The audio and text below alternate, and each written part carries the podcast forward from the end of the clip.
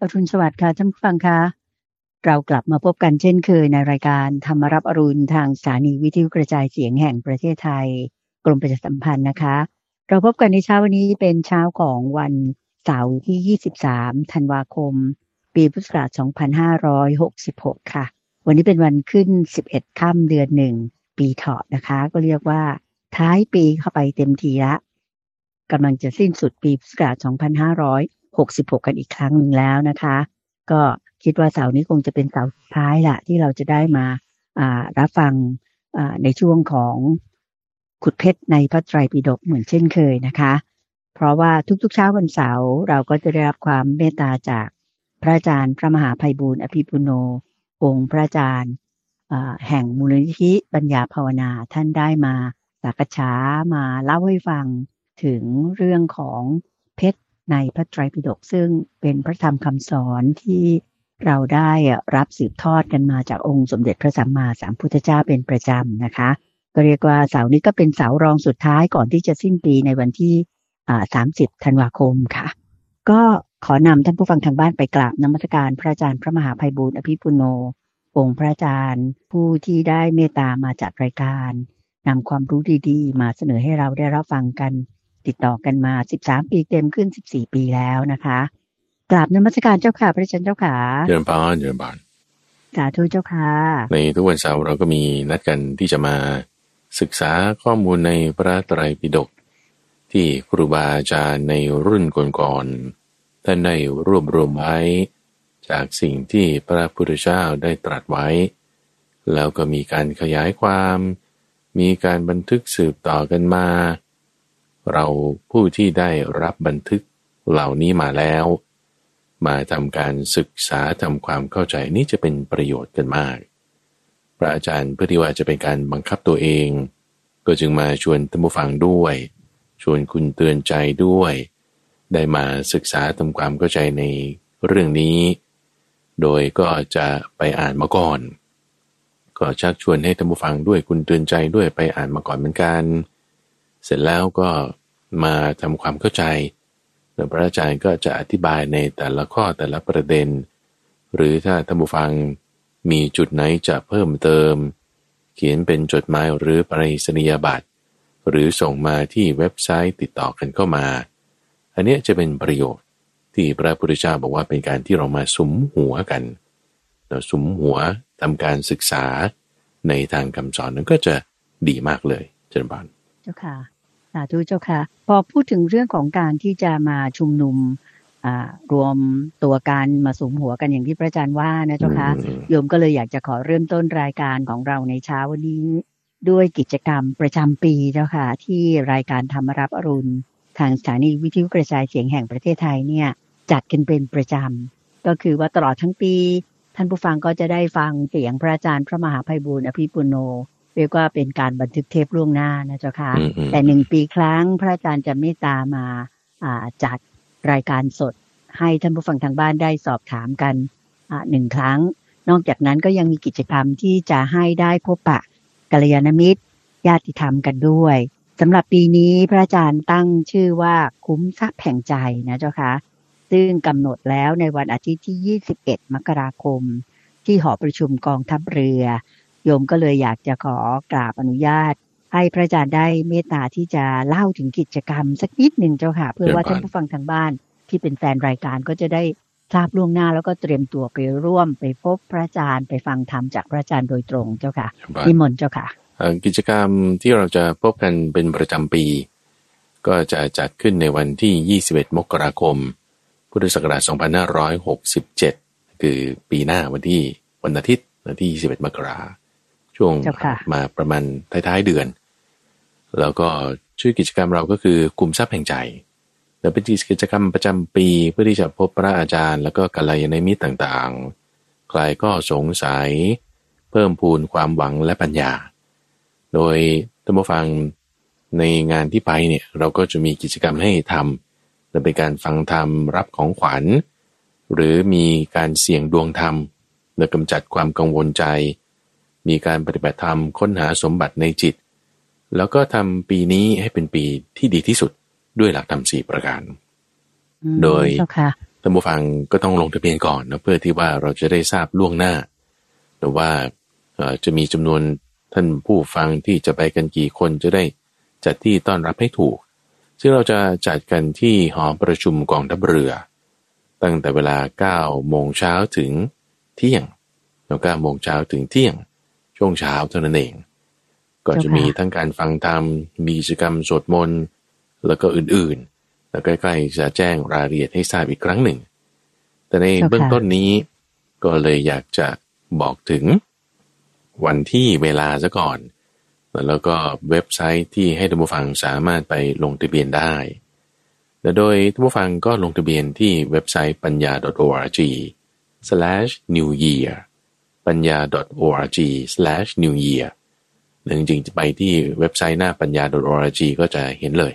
นะว่าลงทะเบียนที่ไหน หรือว่าไปที่ลิงก์ดีๆ ก็ได้นลิงก์ดีๆ co slash new year linkdd.co/new year ลิงก์ดีๆนั่นก็คือ l i n k แล้วก็ตัว d สองตัว .co ลิงก์ l i n k แล้วก็ตัว d สองตัว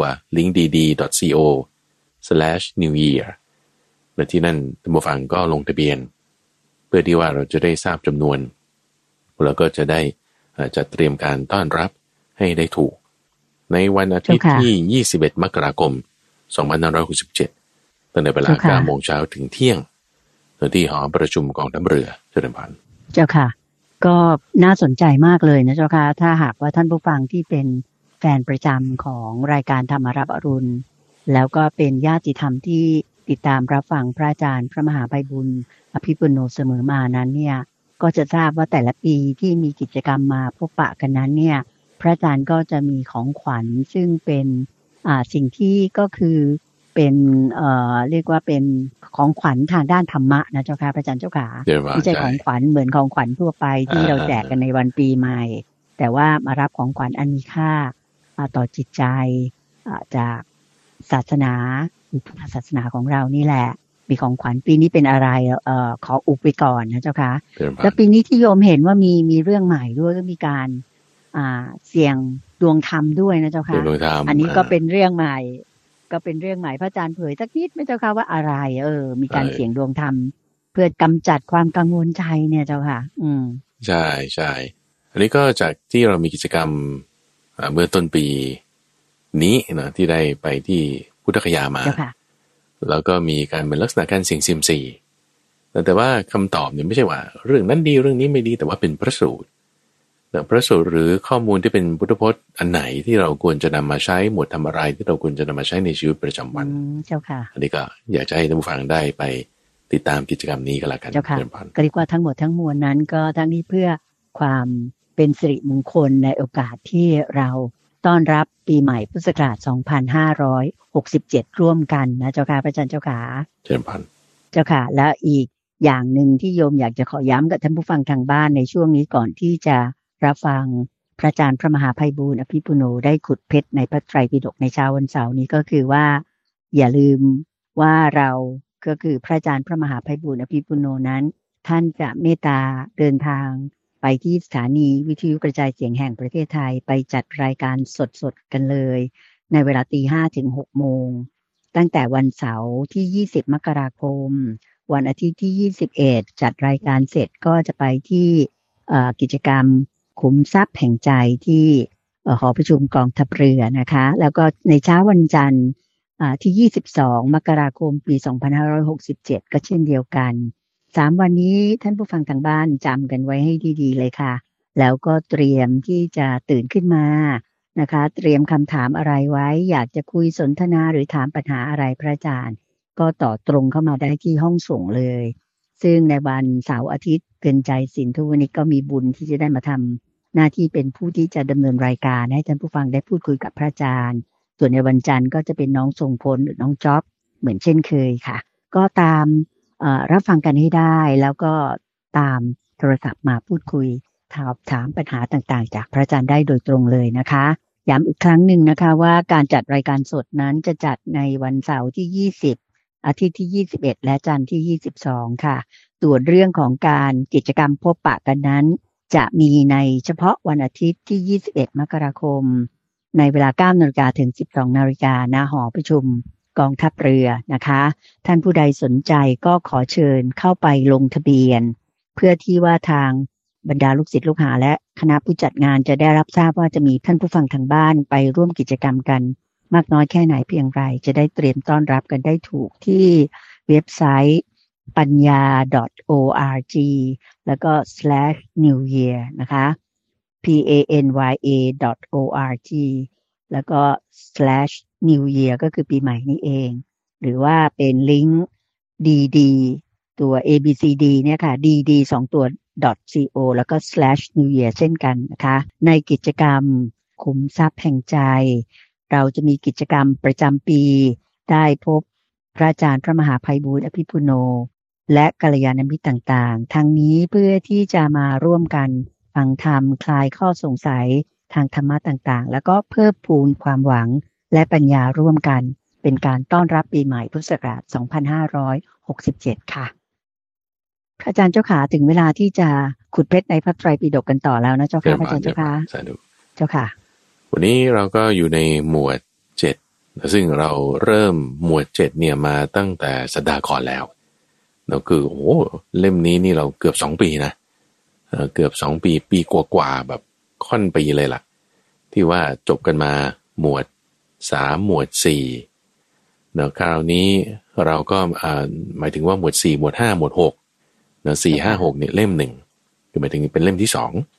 แล้วคราวนี้เราก็มาถึงเล่มที่สามในอังคุตรนิกายขึ้นต้นที่หมวดเจ็ดนั่นตั้งแต่ต้นมาแต่สัปดาห์นี้เราก็มาอยู่ในข้อที่เจ็ดข้อที่หนึ่งถึงข้อที่หกนี่เราว่ากันไปแล้ว แล้วก็จะพูดถึงหมวดธรรมะ คือพละ ประการพละเจ็ดประการ ทีนี้หนึ่งสองสามสี่ห้าหกเนี่ยก็พูดถึงตามนัยยะนั้นนัยยะนี้รายละเอียดนั่นนี่โน่นทีนี้พอมาถึงข้อเจ็ดเนี่ยคือท่านเอาลักษณะการนำไปใช้งานเราเอาทบทวนกันนิดหนึ่งก่อนว่าอริยทรัพย์เจ็ดประการนี้มีอะไรบ้าง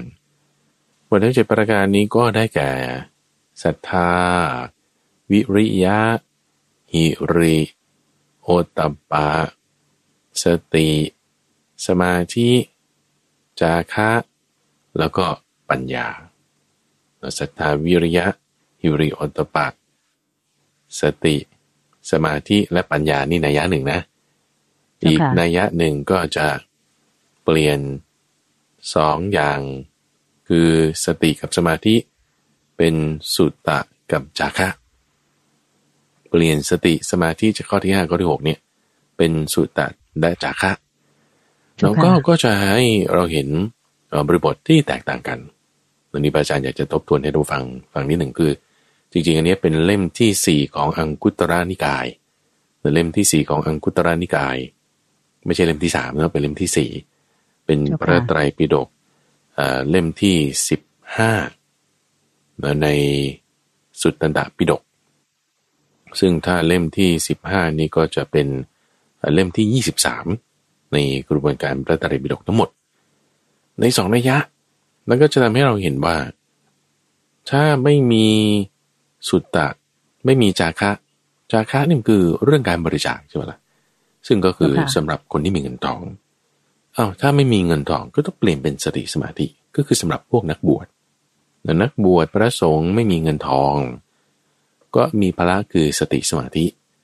ส่วนคารวาสบางที เออสมาธิยังไม่เต็มที่ เออ แต่ก็เอาสุตตะ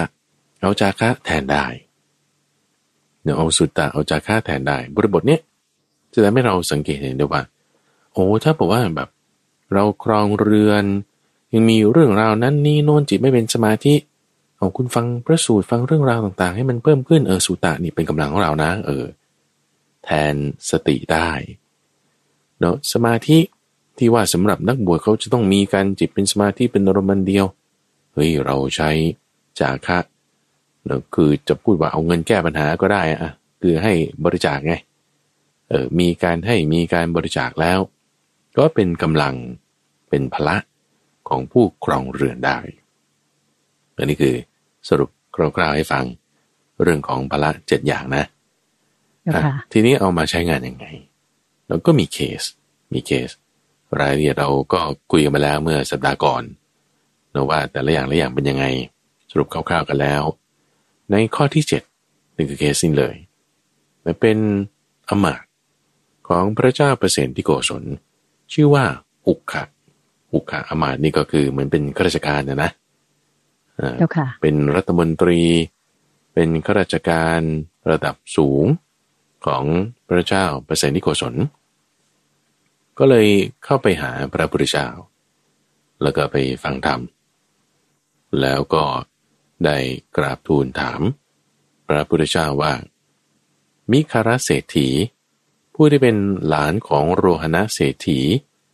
เป็นคนที่มีทรัพย์มากจริงๆ มีเงินมากมีทรัพย์มาก มีโภคาสมบัติมาก พระพุทธเจ้าก็ถาม บอกว่า เอาแล้ว ที่เขามีทรัพย์มากทรัพย์มากเนี่ยเขามีเท่าไหร่อุคาอามานี่ก็บอกโอ้เขามีทองแสนหนึ่งแล้วไม่จำเป็นต้องกล่าวถึง ภาชนะที่ทำด้วยเงินเครื่องเงินทั้งหลายเนี่ยโถโอชามขันน้ำเครื่องปูลาดอะไรต่างๆ ที่เป็นเงินเนี่ยเดี๋ยวเป็นแร่เงินนะนะเป็นแร่เงินมีจำนวนมากทีเดียว มีจำนวนมากทีเดียว แต่ที่พระพุทธเจ้าท่านต้องการจะสื่อในที่นี้คือว่า เงินทองเหล่านั้นมากอยู่ก็จริง แต่นะ ตายไปเนี่ย เอาไปไม่ได้เลยนะ ถูกไหมเพราะว่าอุกะอามาเนี่ยเขาคือพอหลังจากคนตายไปแล้วเนี่ยเขาต้องไปตรวจดูว่ามีทรัพย์สินสมบัติเท่าไหร่ มีลูกเต้าไหมอ่าส่วนไหนต้องจ่ายภาษี ส่วนไหนลูกเต้าเอาไป ถ้าไม่มีกับเขาข้างหลวงเนี่ยเขาจึงต้องไปตรวจสอบตรวจตราทีนี้พอไปตรวจมาแล้ว เพราะว่ามีสมบัติมากก็จึงมาบอกพระพุทธเจ้าเรื่องนี้ ท่านจะบอกว่าทรัพย์สินพวกนี้ คือไม่ได้เอาไปเลยถูกปะละ่ะใช่ไม่ได้เอาไปเลย เป็นของสาธารณะกับคนอื่น เป็นของสาธารณะให้กับลูกหลาน เป็นของสาธารณะให้กับพระราชา ให้กับโจรให้กับที่มันจะท่วมหายไปได้หมดนะเออเพราะว่าทรัพย์สินส่วนที่หายไปก็มี ส่วนที่ถูกขโมยก็มี ส่วนที่ต้องจ่ายเป็นภาษีให้พระราชาก็มี ส่วนที่ตกเป็นของลูกของหลานไปก็มี เฮ้ยแล้วแต่ว่าตัวเจ้าของทรัพย์ไปไหน ตายไปแล้วเนื้อตายไปแล้วคำนี้หมายถึงว่า คือไม่ได้เป็นของตัวเองจริง ๆ แต่ว่ามันเป็นสาธารณะกับด้วยของคนอื่น ถ้ามีเงื่อนไขปัจจัยที่ทำให้ต้องตกเป็นของคนอื่น มันก็กลายเป็นของคนอื่นขึ้นมา เช่น เงินหายเนหรือไฟไหม้โดยเหตุไฟไหม้ด้วยเหตุน้ำท่วม หรือไม่ก็ลงทุนไม่ถูกเงินก็หายไปก็กลายเป็นของคนอื่นโจรมาขโมยไปเขาก็เอาไปได้ เงินมันอยู่ในกระเป๋าใครมันก็เป็นของคนนั้นน่ะ ถูกปะละ่ะท่านจึงบอกถึงทรัพย์ที่ว่าเป็นทรัพย์จริงๆเจ็ดอย่างนี้และที่จะไม่ได้เป็นทั่วไปกับคนอื่นเขา ไม่เป็นทั่วไปเนี่ยคือไม่เป็นสาธารณะ ไม่เป็นสาธารณะคือคนอื่นเขาเอาไปไม่ได้ เราก็จึงพูดถึงธรรมะเจ็ดประการนี้เลย ได้แก่ศรัทธาอ่าคราวนี้นัยยะนี่แตกต่างกันไปนิดหนึ่ง แล้วก็ศรัทธาศีล หิริ โอตปะ สุตตะ จาคะและปัญญาเหมือนกับที่พูดเมื่อสักครู่นี้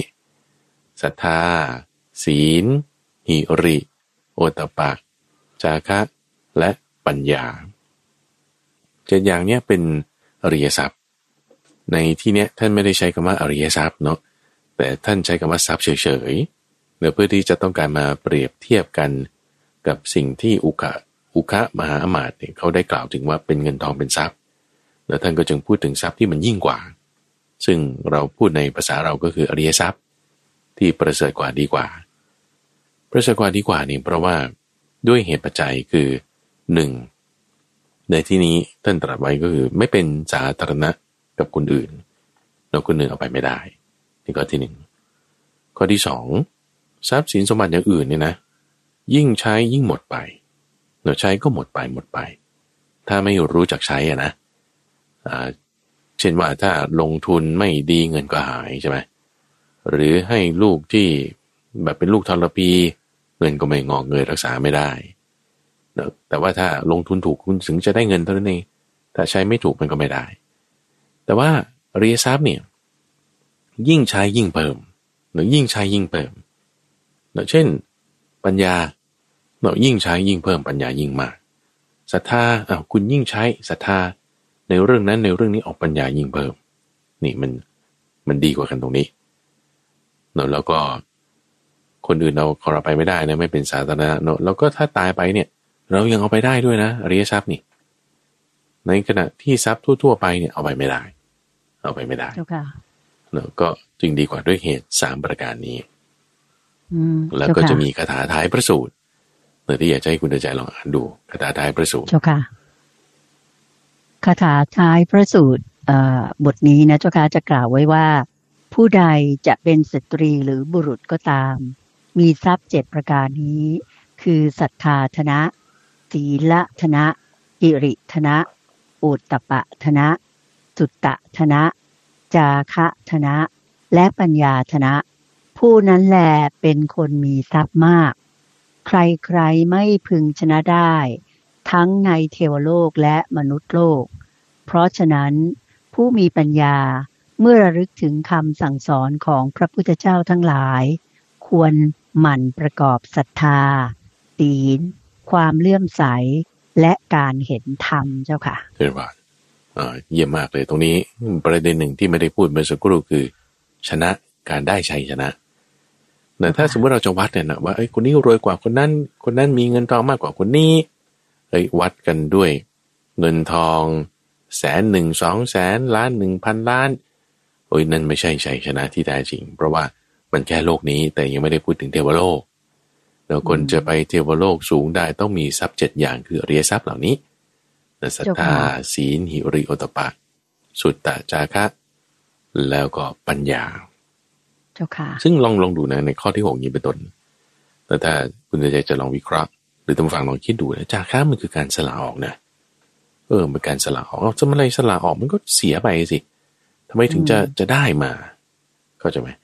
ทำไมถึงมันจะเป็นทรัพย์คนได้เพราะว่าเราเอาออกไปแล้วเราก็ใช้ไม่ได้เนี่ยที่เราให้ไปนะเออหรือจะให้มัน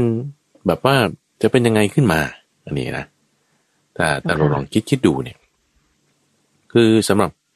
ถ้าเปรียบเทียบเนอะสำหรับคนตรณีแล้วคนตรณีก็คือจะไม่ให้ตรงข้ามกับจาคะใช่ไหมตรณีมันคือเหนียวแน่นนะสละออกไม่ได้ แต่ค่ะจาคะนี่สละออกได้ แล้วการสละออกนี่ก็คือหมายว่า เราได้ใช้ซื้อสิ่งของยกตัวอย่างเช่นว่าคุณมีเงินแล้วยังไง คุณจะได้ประโยชน์จากเงินทองคุณก็ต้องไปซื้อของใช่ไหมล่ะซื้อ บ้านซื้อรถซื้ออาหารซื้ออะไรที่เราต้องการ นั่นคือคุณใช้งานได้แล้วคุณสละออกได้สิ่งของนั้นนั้นมาได้นั้นนั้นมา เอาแล้วจากค่าเราใช้มันเราไปซื้ออะไรเนาะคือการใช้ตรงนี้ก่อนเนะเอาแง่มุมที่หนึ่งว่า คนที่ได้ตระหนีแล้วซื้อของก็ไม่ซื้อด้วยอะไม่ต้องพูดถึงว่าจะให้ใคร โอ้ มีเงินแต่มันใช้ไม่ได้ ก็เท่ากับไม่มีไง คือมีเงินแล้วไม่ใช้เงินถูกไหมเจ้าค่ะเอออย่างที่พระอาจารย์บอกก็เหมือนกับเราไม่มี ถ้าเรามีของอะไรอยู่แล้วเราไม่ได้ใช้มันเลย การสละออกก็เลยเป็นบุญโยมว่าหใช่มายถึงว่าใช่สละให้คนอื่นเขาไปใช้ให้เป็นประโยชน์เขามีชีวิตดีขึ้น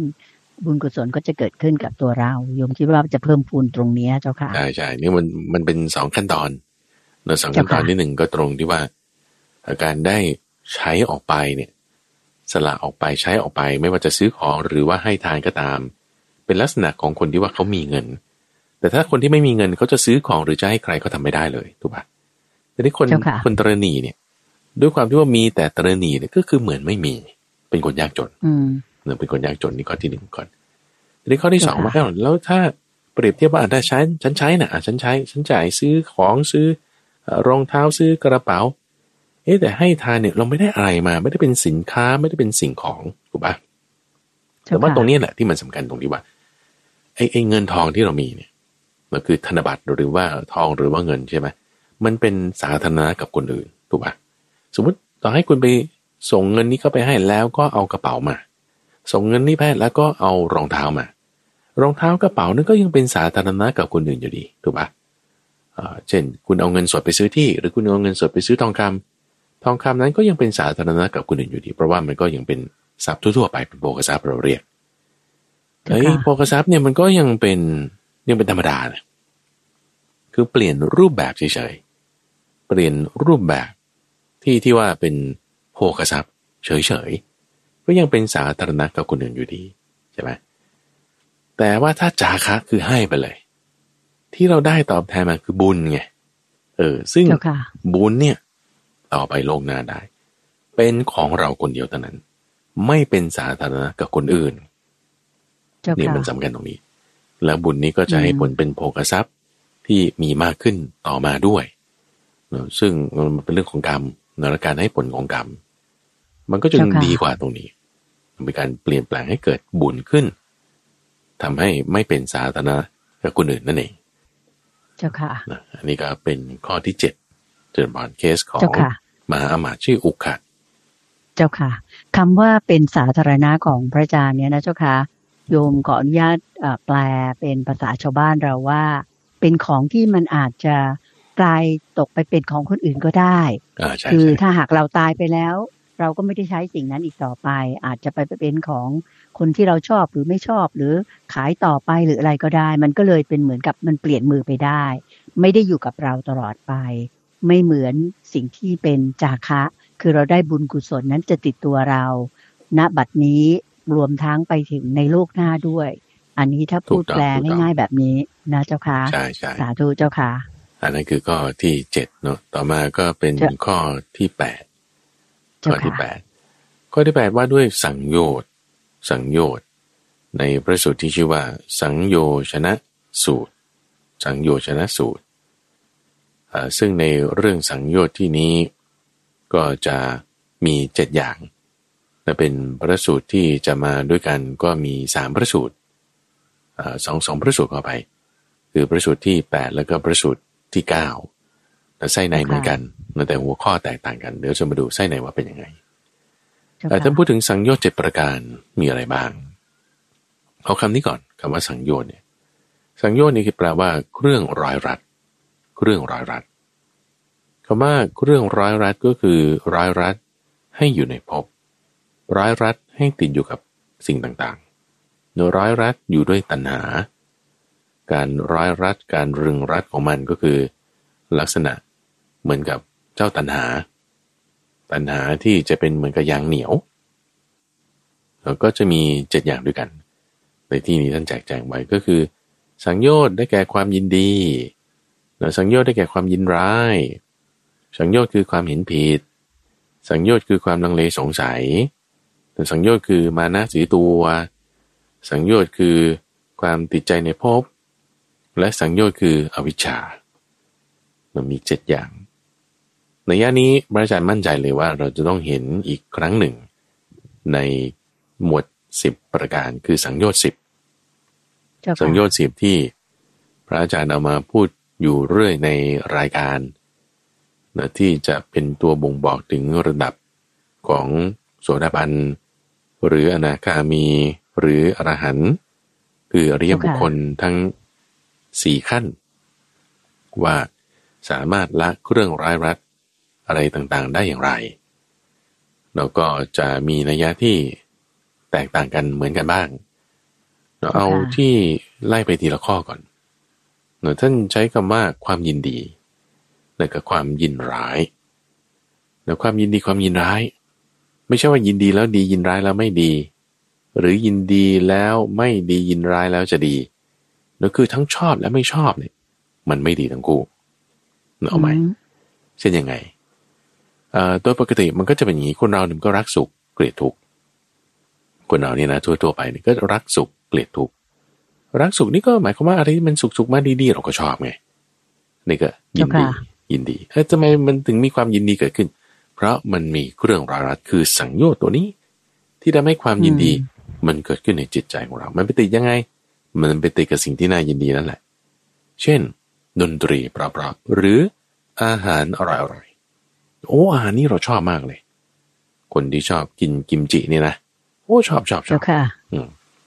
เอ่อทำไม จิตใจเราไปติดกับกิมจิได้เอ้าก็นี่ไงคุณยินดี มีสังโยชน์คือความยินดี ที่ในอาหารประเภทนั้นเออทำไมอะก็อาหารประเภทนั้นมันเป็นภาษามากระทบลิ้น เสร็จแล้วเข้าสู่ใจผ่านทางวิญญาณคุณรับรู้แล้วเกิดเป็นสุขเวทนา มันก็เลยทำให้เกิดความยินดีเกิดขึ้นที่จิตของเราพอยินดีในกิมจิแล้วเกิดเป็นไรโอ้อ้ยมันก็หลุดพ้นไม่ได้แล้วมันยังติดใจในรสอาหารอยู่ เป็นต้นอืมเจ้าค่ะครับก็หากินจิกินไปเรื่อยๆกินไปะจ้าค่ะเรื่อยๆอ่า เป็นเจ้าค่ะติ่งเกาหลีไปอ่าเจ้าค่ะ ในขณะที่ยินร้ายแล้วยินร้ายก็ไม่ใช่ว่าจะดีแล้วยินร้ายก็ไม่ใช่ว่าไม่ยินดีนะไม่ยินดีคือยินร้ายไม่ใช่ไม่เหมือนกันเดี๋ยวจะอธิบายให้ฟังยินร้ายคนเราเนี่ยมันรักสุขเกลียดทุกข์ใช่ไหมล่ะพอมีทุกขเวทนาเกิดขึ้น โอ้ไม่ยินดีไม่ยินดี ไม่ยินดีตรงเนี้ยคือยินร้ายในที่นี้อืมแล้วยินเจ้าร้าค่ะย ยินคือไม่ร้าชอบยทุกข์ใช่เจ้าค่ะไม่ชอบสิ่งที่เป็นทุกข์ไม่ชอบสิ่งที่เป็นทุกข์มีทุกขเวทนาเกิดขึ้นโอ้ไม่ชอบไม่ชอบไม่ชอบนะเช่น คนไม่ชอบกินไข่เยี่ยวม้า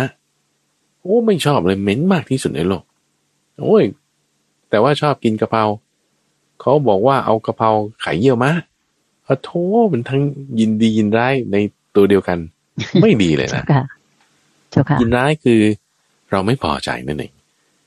เราไม่พอใจนั่นเอง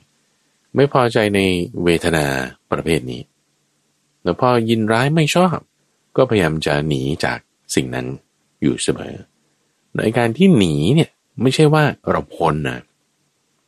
หนีเนี่ยด้วยความยินร้ายเนี่ยมันคือติดเลย เอามันไปติดกันได้ยังไง เพราะมันติดแบบเป็นเขาเรียกว่า วิภวะตัณหาไงติดอืมเจ้าค่ะในสิ่งที่ไม่ใช่สิ่งนั้น นั่นก็คือเกลียดนั่นเองถ้าใช้คำนี้นี่กิกิเลสมันเอาเราสองทางเสมออะให้ท่านผู้ฟังลองลองเข้าใจนิดหนึ่งคือ ติดในด้านลบอะติดในสิ่งที่ปฏิเสธอะเจ้าค่ะอ่าอะไรที่ไม่ใช่ไข่เยี่ยวม้าเนี่ยฉันชอบหมด แต่ไข่เยี่ยวม้าฉันไม่ชอบเลย ไม่ชอบเลยก็คือคุณติดในทางที่ไม่เอาสิ่งนี้ ติดในทางที่ไม่เอาสิ่งนี้ก็คือติดอยู่เหมือนกันนะเจ้าค่ะเนอะเออเพราะฉะนั้นไอ้คำว่ายินร้ายในที่นี้ก็คือการติด อันหนึ่งเป็นตัณหาประเภทหนึ่งที่เรียกว่าวิภวะตัณหา วิภวะตัณเจ้าหาค่ะทีนี้สิ่งที่จะใช้คำให้รัดกลุ่มเนี่ยนะคือพระพุทธเจ้าเนี่ยท่านเป็นคนที่มีความรัดกลุ่มรอบคอบไม่ละรวมในเรื่องบทเพลงชนะเนื่องเพราะฉะนั้นคำว่าทั้งยินดีทั้งยินร้ายนะท่านก็จะจะไม่ใช้ คือหมายว่าใช้แล้วในลักษณะที่ว่าเป็นสิ่งที่ไม่ดีอย่าไปเอานะไม่ยินดี ไม่ยินร้ายต่างหากถึงจะดีกว่าแต่คือเอาคำว่ายินร้ายมา ไม่ได้เอาคำว่ายินร้ายมาใช้แทนคำว่าไม่ยินดีไงคือจะยินดีหรือไม่ยินดีถ้าเราพูดไม่รัดกุมเนี่ย ก็จะเข้าใจว่าไม่ยินดีคือยินร้ายเข้าใจไหมอืมเจ้าค่ะ ไม่ยินดีแต่ไม่ใช่ไม่ แต่ไม่ใช่ยินร้ายนะ หรือไม่ยินร้ายแต่ก็ไม่ใช่ว่ายินดีนะเข้าใจไหมว่ายินดี ไม่ใช่ว่า เหมือนกับไม่ยินร้าย หรือ ไม่ยินดีจะไปเหมือนกับยินร้ายไม่ใช่นะอืมพูดเจ้าพูดค่ะเข้าใจไหมต่างกันเออต่างกันต่างกันต่างกันฮะเจ้าค่ะ การไม่ยินดีการไม่ยินร้ายมันดีกว่า ดีกว่าการยินดีและการยินร้าย พูดคู่กันนี้จะเข้าใจเนอะพูเจ้าดค่ะคู่กันจะเข้าใจว่าสี่อย่างเนี้ยไม่ใช่อันเดียวกัน เจ้าค่ะ ก็วางอุเบกขาไปเลยดีกว่านะเจ้าค่ะอ่าคือไม่ทั้งยินดีไม่ทั้งยินร้ายอย่างนั้นหรือเปใช่ล่าใช่เจ้าค่ะก็ก็จะละเอียดลงไป แล้วทีนี้ละเอียดลงไปอุเบกขา มันก็ยังอาจจะเป็นส่วนของอวิชชา หรือส่วนเป็นทิฏฐิที่อาจจะเห็นผิดก็ต้องต่อไปอีกอืมอ๋อเจ้าค่ะ คือการยินดียินร้ายเป็นลักษณะของราคะแล้วก็โทสะแล้วยังมีโมหะที่ลึกลงไปอีกชั้นหนึ่งคือจะเป็นส่วนที่ว่ากันต่อมาเอ่อค่ะข้อที่สามนั้นก็จึงเป็นทิฏฐิ สังโยชน์คือสังโยชน์คือความเห็นผิด คือความติดยึดในทิฏฐิความเห็นข้อเนี้ยมาก ๆเลย ความเห็นอย่างเนี้ย คุณยึดติดยึดถืออยู่นในความเห็นนี้ เช่นถ้าคนที่เขามักจะเชื่อว่าคนนักการเมืองอย่างเงี้เป็นต้นนะ จะฝั่งไหนสีใดก็ตามอะว่าอันนี้ดี อันนั้นไม่ดี หรือคนเราก็ต้องเป็นอย่างนี้แต่มีความเห็นสุดโต่งไปอย่างใดอย่างหนึ่ง ที่ว่าสุดโต่งนี้ก็ไม่ใช่หมายความว่า extremist อ่าแบบซ้ายจัดหรือขวาจัดนะ แต่ที่ความเห็นเนี่ยหมายถึงคุณยึดติดในความเห็นที่แม้ว่าเอ่อความเห็นนี้มันจะเป็นแม้แต่ระบบประชาธิปไตยอย่างนี้ก็ตามอะเอ่อคนที่มีความเชื่อมั่นในระบบประชาธิปไตยอย่างใดอย่างหนึ่งอยู่เสร็จปุ๊บคุณว่าอันนี้เท่านั้นน่ะถูก อันนี้แหละเรียกสุดโต่งต่อให้มันไม่ได้เป็น extremist ก็ตามนะอ่าเจ้าค่ะไม่ได้แบบสร้างปัญหากับใครก็อย่างกรณีเช่นว่าพวกนักวิชาการเนี้ยที่เขาจะมีความเป็นกลางอย่างไรก็ตาม แต่ละว่า ก็ต้องอย่างนี้ยึดติดในความเห็นนี่เนี่ยอันนี้คือทิฏฐิที่มันเป็นสังโยชน์เป็นกรราลาของเขาละแล้วก็ทำให้หลุดไปจากภพนี้ไม่ได้เหมือนกันนี่คือข้อที่สามส่วนข้อที่สี่คือความลังเล ความเคลือบแคลง ความเห็นแย้ง ความไม่ลงใจนั่นเรียกว่าวิจิกิจฉา ความเคลือบแคลงเห็นแย้งไม่ลงใจ ซึ่งความเคลือบแคลงนี่ก็คือ ภาษาอังกฤษเขาใช้คำว่า skepticism มันไม่ใช่ความสงสัยนะ สงสัยคำถามนี่มันทั่ว ๆ ไป เช่นว่าท่านผู้ฟังไม่เคยเดินทางไปหอประชุมกองทัพเรือ เอ๊ะมันอยู่ที่ไหนนะก็ต้องถามคนอื่นเหมือนกันอะโอ้เขาบอกอยู่ถนนอรุณอมรินถนนรุณอมรินนี่มันอยู่ที่ไหนนะไม่เคยได้ยินไม่เคยไป โอ้ มันอยู่ใกล้ๆสีแยกพระนก หรือเป็นสามแยกก็ไม่รู้ เออแล้วพระนกนี่มันอยู่ที่ไหนนะไม่ไม่เคยไปเขาบอกต้องไปทางบางแคเอ๊ะมันใช่หรือเปล่าเนี่ยไอ้คำถามแบบนี้มันทั่ว ๆไปเนาะไม่ถือว่าเป็นวิจิกิจฉาเราะไม่ถือว่าเป็นวิจิกิจฉาแต่ลักษณะของวิจิกิจฉาเนี่ยคือ จะเป็นลักษณะที่ไม่หลงใจไม่ไม่เห็นด้วย แต่ก็แบบคำถามถามมาเนี่ย มันจะเป็นถามหาเรื่องนะไม่ได้ถามเอาหาคำตอบ ความลังเลสงสัยอันนี้มันเป็นเรื่องของความลังเลสงสัยในพระธรรมคำสอนขององค์สมเด็จพระสัมมาสัมพุทธเจ้ามากกว่าถูกไหมเจ้าค่ะพระอาจารย์ไม่ใช่ว่าสงสัยเรื่อย ๆ ไปอะไรอย่างนี้นะคะก็สงสัยเฉพาะเจาะจงลงมาเลยว่าพระพุทธเจ้าใช่พระพุทธเจ้าไหมพระธรรมคำสอนเนี่ยมัน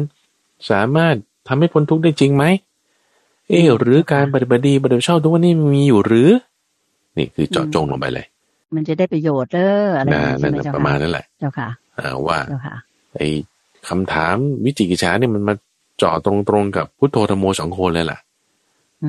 ตรงข้ามกันกับศรัทธาโดยตรงเลยล่ะ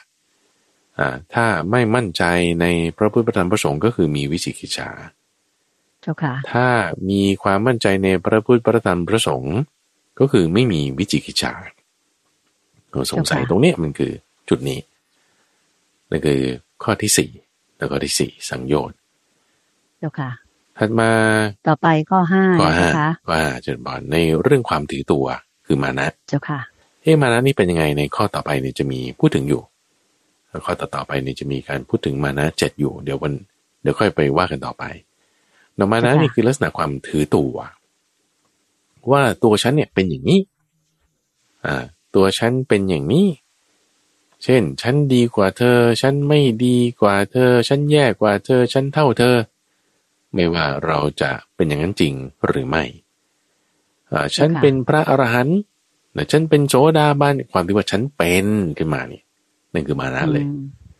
ก็เลยมีตัวตนขึ้นมาฉันดีกว่าเธอไม่ดีกับเธอใช่มันก็จึงมีความเข้าใจตรงนี้ว่า เข้าใจว่าตนได้บรรลุเนี่ยก็ยังมีมานะ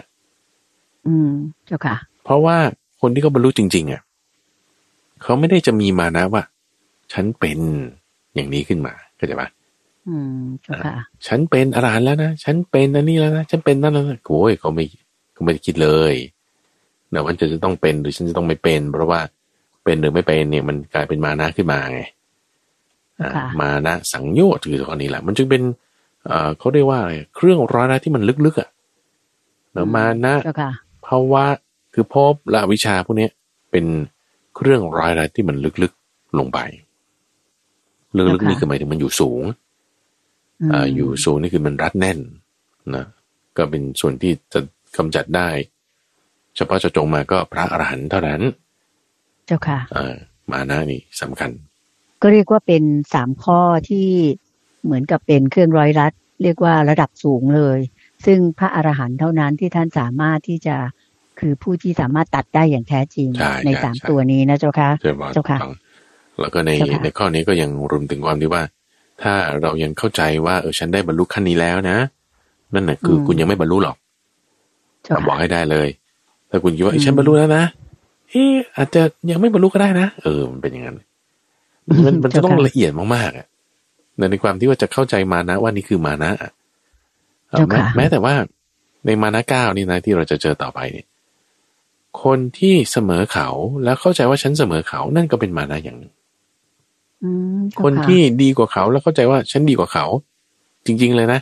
ดีกว่าเขาจริงๆนะว่าจะเป็นความจริงเออก็เป็นมานะ ก็เป็นมานะเหมืเจ้าอนกัค่ะนอ่าใช่อืมเจ้าค่ะ มันมันก็เลยละเอียดมากแล้วก็ว่าละเอียดเจ้าค่ะมากในที่นี้ คือต้องแบบไตรตรองใคร่ครวญทบทวนสอบทวนกันแล้วแบบใคร่ครวญกันอีกแล้วก็มันต้อง เพราะว่าเรื่องของการที่เข้าใจว่าตนเองได้บรรลุเนี่ยมันไม่ใช่เรื่องใหม่ มีมาตั้งแต่สมัยพุทธกาลแล้วอืมแล้วซึ่งก็เจ้าถ้าค่ะระวังไม่ดี ก็จะกลายเป็นอันตรายได้ เพราะมันละเอียดนั่นเอง เจ้าค่ะ นั่นคือข้อแปดนะเจ้าค่ะ นั่นคือข้อที่แปดในธรรมะประการที่ห้านั่นคือเจ้าค่ะมานะก็ยังมีประการที่หกแล้วก็ประการที่เจ็ดอยู่ต่อไปด้วย โดยประการที่หกนั้นคือเรื่องของภพ ท่านใช้คำว่าภาวะราคะภาวะคือภพราคะคือความติดใจยินดี ยังยินดีในภพอยู่ ยังยินดีในการที่จะต้องมาเกิดอยู่นะเช่น คนที่บอกว่าโอ้ยชาติหน้านี่ขอให้ฉันเกิดเป็นเศรษฐีนั่นนั่นภาวะราคาเลยนั่นน่ะแสดงว่ายังอยากเกิดอยู่ใช่ไหมเจ้าค่ะใช่ หรือว่าเจ้าค่ะชาติหน้านี่ขอให้เกิดมาเป็นจุดจุดจุดๆนั่นนั่น อะนี่ก็แสดงว่าคุณยังยินดีในภพอยู่ ยังมีภาวะราคาอยู่พวกนี้ทั้งนั้นเลยเนาะก็เช่น อยากให้เกิดมารวยอยากให้เกิดมาสวยอยากให้เกิดเป็นนั่นเป็นนี่ยังมีภาวะราคาสังโยชน์อยู่แน่นอน ก็ทำให้ต้องไปเกิดอีก ทีนี้เกิดอีกเนี่ยมันมีโทษตรงที่ว่า มันไม่ได้ว่าเราจะเป็นอย่างนั้นอย่างเดียวเท่านั้นเนี่ยมันก็จะมีทุกข์ที่จะ associate มาร่วมกันกับสุขที่เราปรารถนานั้นอยู่ด้วย เสมออ่าเจ้าค่ะ เช่นคนจะร่ำรวยมั่งมีเนี่ย เป็นเศรษฐีอย่างเงี้ยนะ ก็จะมีทุกข์ที่มากับความเป็นเศรษฐีอยู่ด้วยเสมอ เศรษฐีมีสุขไหมมี แต่ก็มีทุกข์ของคนที่เศรษฐีก็จะมีกันเจ้าค่ะเช่นถูกเก็บภาษีแพง อาจจะถูกหลอกถูกโกง อาจจะมีคนไม่จริงใจอยู่แวดล้อมมากอืมมันบางทีมันก็มาด้วยกันนะอ่าแล้ว ที่จะมาด้วยกันหลีกเลี่ยงไม่ได้เลยคือความแก่ความเจ็บความตาย มาแน่อืมอ่าเจ้าค่ะแล้วก็โรคภัยไข้เจ็บเนี่ย มันมันไม่แน่มันไม่ได้เลือกว่าคุณมีเงินในธนาคารมากหรือน้อยอะอ่าเจ้าค่ะคนจนก็เป็นได้มะเร็งคนรวยนี่ โอ้ มันยิ่งกินดีเลย มันก็เอาหมดโรคภัยไข้เจ็บแล้วก็ความแก่ความตายเนาะไม่เว้นใครไว้สักคนก็มาด้วยกันกับเจ้าค่ะความเป็นภพเพราะฉะนั้น ถ้าเรายังเข้าใจอันเนี้ย ไม่ไม่ถูกต้องตามประเด็นว่าเกิดไม่ใช่ว่าสุขนะมันมีทุกข์อยู่นั่นก็เป็นความเห็นผิดด้วย เรายังติดใจในภพด้วย ประการที่หกอืมเจ้าค่ะ ส่วนประการที่เจ็ดนั้นคือความไม่รู้แจ้งหรือว่าอาวิชชา ซึ่งถ้าเราจะอธิบายคำว่าอาวิชชาเนี่ย ท่านก็จะพูดถึงอวิชชาแปดนะอวิชชาแปด อวิชชาแปดนี่เป็นส่วนที่มาในอัตถกถา หมายถึงการที่มีคำอธิบายเพิ่มเติมว่าไม่รู้ในอริยสัจทั้งสี่ละเราไม่รู้ในทุกสมุทัยนิโรธและมรรคสี่อย่างนี้เป็นพุทธพจน์นะสี่อย่างนี้เป็นพุทธพจน์ ที่ว่าพูดถึงความไม่รู้แต่สี่อย่างที่เพิ่มเติมขึ้นมาในอัตถกถานี่ก็ต้องจะพูดถึง ความไม่รู้ในปฏิจจสมุปบาทด้วยอีกอย่างหนึ่ง ความไม่รู้ในอดีต ความไม่รู้ในปัจจุบัน แล้วก็ความไม่รู้ในอนาคตด้วย อีกสามประการ รวมเป็นอวิชชาแปดประการ ความไม่รู้หรืออวิชชา ก็คือความเข้าใจผิดอย่างหนึ่ง แล้วก็จะคล้ายๆกันกับเรื่องของมิจฉาทิฏฐิแล้วก็จริงๆแล้วสัมมาทิฏฐิคือความรู้ใช่ไหมเจ้ามิจฉาค่ะทิฏฐิก็คือความไม่รู้มิจฉาทิฏฐิมันก็คืออวิชชานั่นเองอืม ความเจ้าค่ะไม่รู้ไม่เข้าใจในอริยสัจสี่เนอะว่าขันธ์ห้าเป็นทุกข์นะ เวทนาที่เป็นสุขเนี่ยมันเป็นทุกข์นะ เอ่อความไม่รู้ไม่เข้าใจเนี่ยเกิดวิชา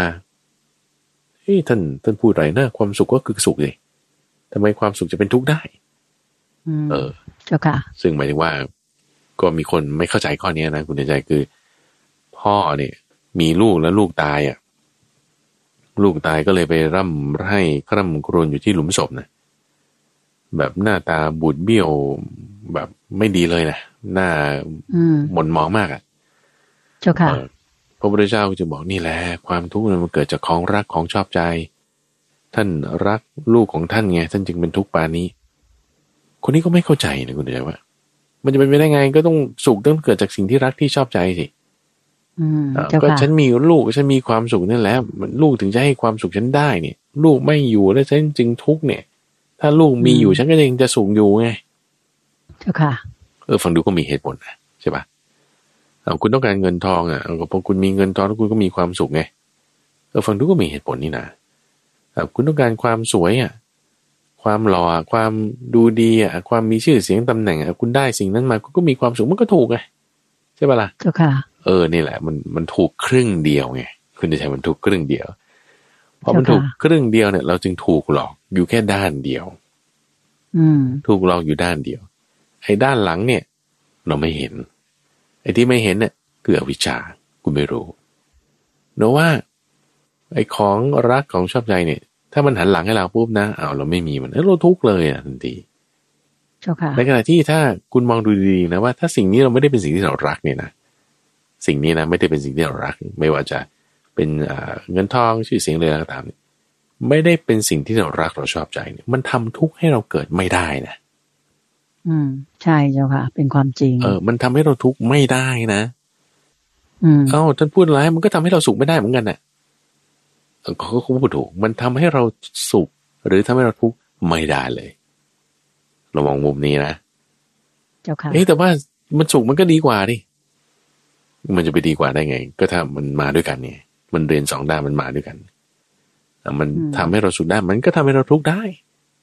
แต่ถ้ามันทำให้เราสุขไม่ได้ มันทำให้เราทุกข์ก็ไม่ได้เหมือนกันนะ เออ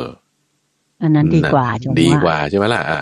เจ้าค่ะแต่ความรู้ข้อเนี้ยคือคุณมีวิชาละอืมคุณมีความรู้ละเจ้าค่ะในขณะที่ถ้าไม่เข้าใจตรงนี้คือ คือไม่รู้ไง เกิดวิชา โอเคไหมอืมเจ้าค่ะ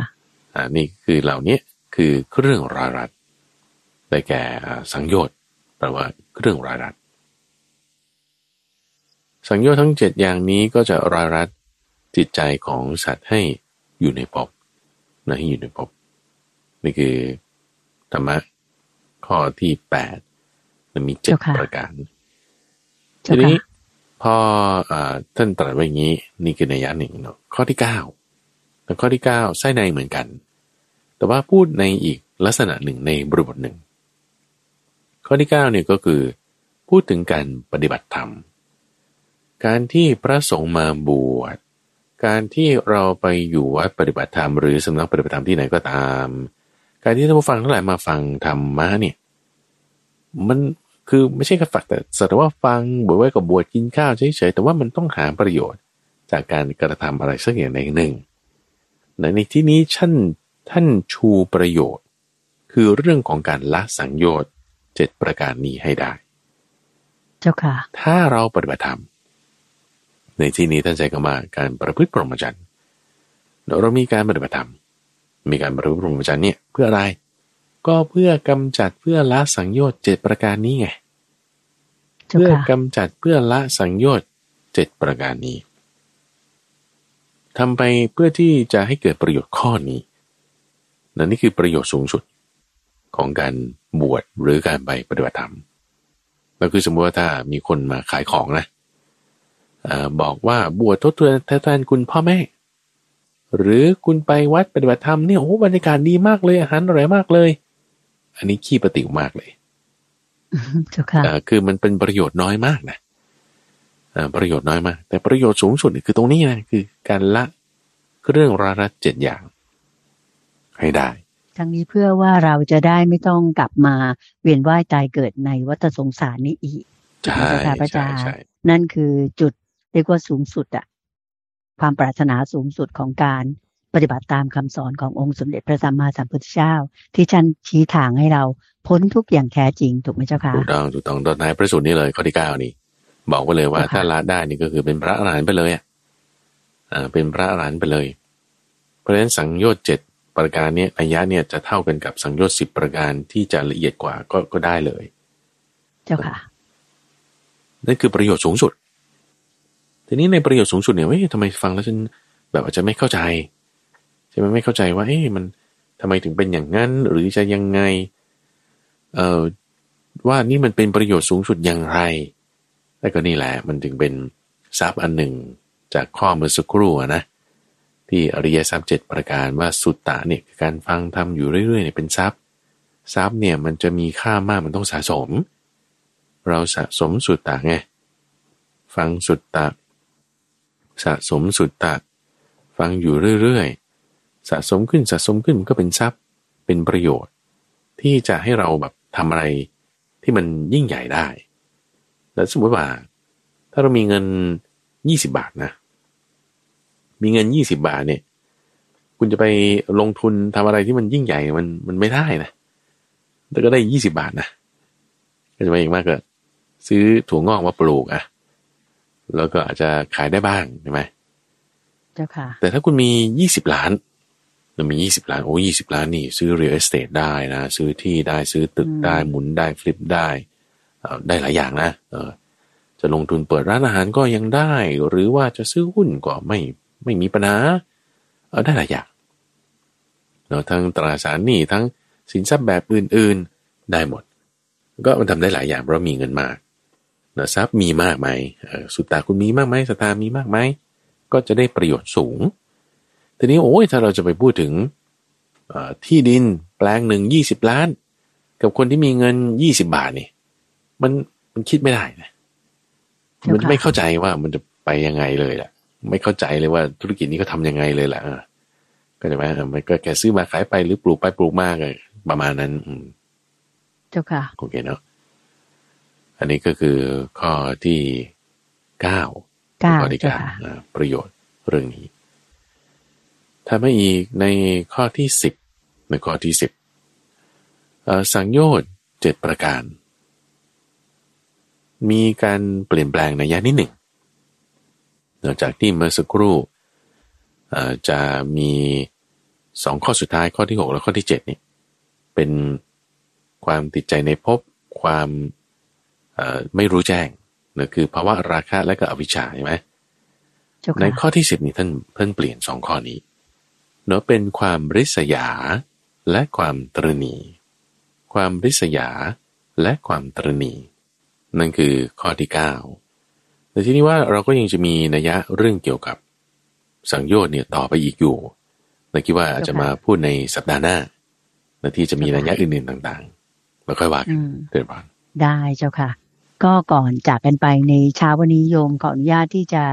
ช้เวลาที่เหลืออยู่เล็กน้อยนี้เรียนย้ำกับท่านผู้ฟังทางบ้านนะเจ้าค่ะพระอาจารย์เจ้าขาว่า อย่าลืมว่าเราจะมีกิจกรรมประจำปีที่จะมาพบปะพระอาจารย์และกัลยาณมิตรทั้งนี้เพื่อจะ คลายข้อสงสัย เพิ่มพูนความหวังและปัญญาด้วยกัน ในงานขุมทรัพย์แห่งใจนะคะ ท่านผู้ฟังคะย้ำอีกครั้งว่าเป็นวันอาทิตย์ที่ 21 มกราคม ปีหน้าคือปีพุทธศักราช2567 ค่ะ วันอาทิตย์ที่ 21 มกราคม พุทธศักราช2567 คือในปีหน้าเดือนหน้านี้แหละ เวลา 9นาฬิกาถึง 12นาฬิกาหน้าหอประชุมกองทัพเรือค่ะ ท่านผู้ฟังท่านใดสนใจจะมาพบปะพระอาจารย์ ซึ่งจะมีการฟังธรรม มีการรับของขวัญ มีการเสี่ยงดวงธรรมทั้งนี้เพื่อที่จะกำจัดความกังวลใจแล้วก็มาร่วมค้นหาสมบัติในจิตทำปีใหม่พุทธศักราช 2567 ให้ดีที่สุดด้วยหลักธรรม 4 ประการ จากพระอาจารย์พระมหาภัยบูร์อภิปุโนนั้น ก็ขอให้ท่านได้ไป ลงทะเบียนนะคะ ที่เว็บไซต์ปัญญา .org slash new year ค่ะ หรือว่าจะเข้าไปที่ลิงก์ดีดีดีสองตัวแล้วก็จุดด้วย co slash new year ก็ได้เช่นเดียวกันนะคะ อันนี้ก็ฝากไว้สำหรับท่านผู้สนใจไปลงทะเบียนกันได้เลยค่ะ พระอาจารย์มีอะไรจะเพิ่มเติมอีกไหมเจ้าค่ะพระอาจารย์เจ้าค่ะเจริญพรในงานกลุ่มทรัพย์แห่งใจที่เป็นกิจกรรมประจำปี เป็นการพบพระอาจารย์และกัลยาณมิตร มีการตอบปัญหาข้อสงสัยของผู้ฟังต่างๆ เพื่อที่จะเพิ่มพูนความหวังและปัญญาทำปี2567 นี้ให้เป็นปีที่ดีที่สุด แล้วก็จะมีการเสียงดวงธรรมจะมีการสวดมนต์มีกิจกรรมอะไรต่างๆท่านผู้ฟังที่คิดว่าจะเดินทางมาอาจจะไม่แน่ใจหรือยังไง ยังไงก็ไปลงทะเบียนไปก่อนเพราะว่าจะได้นับจำนวนยอดให้ให้ถูกต้อง เพื่อว่าเราจะได้ จัดเตรียมของรางวัลบ้างของขวัญสิ่งต่างๆ เตรียมที่นั่งให้เหมาะสมเพียงพอ เพื่อที่ให้เกิดความสะดวกกับตัวท่านผู้ฟังเอง แล้วก็นอกจากนี้ในช่วงสามวันนั้นนะก็คือวันที่ยี่สิบยี่สิบเอ็ดและยี่สิบสองก็จะเป็นการจัดรายการสดด้วย พระอาจารย์ก็จะไปที่สถานีวิทยุกระจายเสียงแห่งประเทศไทยแต่คือตอนนี้พระอาจารย์มาจำพรรษาอยู่ที่วัดบวรนิเวศวิหาร ไปที่สถานีวิทยุมันก็ไม่มีปัญหา เราไปไปเจ้าค่ะฟังทำมากันสดๆ ที่จากรายการวิทยุก็ได้ หรือว่าถ้าจะกิจกรรมอื่นๆต่างๆ ที่พบปะกัน ก็เป็นวันที่ 21 ตามที่คุณเดินใจได้แจ้งไปนั่นเองเชิญพรเจ้าค่ะ ในวันอาทิตย์วันเดียวนะเจ้าค่ะที่จะพบพระอาจารย์ได้ ก็คิดว่าด้วยเวลาเพียงแค่นี้ก็โยมเราจะย้ำให้ท่านผู้ฟังทางบ้านได้รับทราบอีกครั้งหนึ่งในรายการธรรมารับอรุณของเราทุก ๆ สัปดาห์ไป ท่านจะได้เข้าใจแล้วก็ มาร่วมกันลงทะเบียน เข้าพบปะ ร่วมกิจกรรม คุณทรัพย์แห่งใจด้วยกันนะคะสำหรับวันนี้ก็คงจะต้องถึงเวลาที่ดิฉันจะนำท่านผู้ฟังทางบ้านทุกท่านกราบขอบพระคุณและกราบนมัสการลา พระอาจารย์พระมหาภัยบูร์อภิปุโน แห่งบุรณิธิปัญญาภาวนาด้วยเวลาเพียงแค่นี้นะคะพรุ่งนี้เช้ากลับมาพบกันใหม่กับตามใจท่านในรายการธรรมรับอรุณเหมือนเช่นเคย ตั้งแต่เปิดสถานีในเวลาตีห้านะคะ สำหรับเช้าวันนี้กราบขอบพระคุณและกราบนมัสการลาเจ้าค่ะ พระอาจารย์เจ้าค่ะเชิญพรเชิญพรสาธุเจ้าค่ะ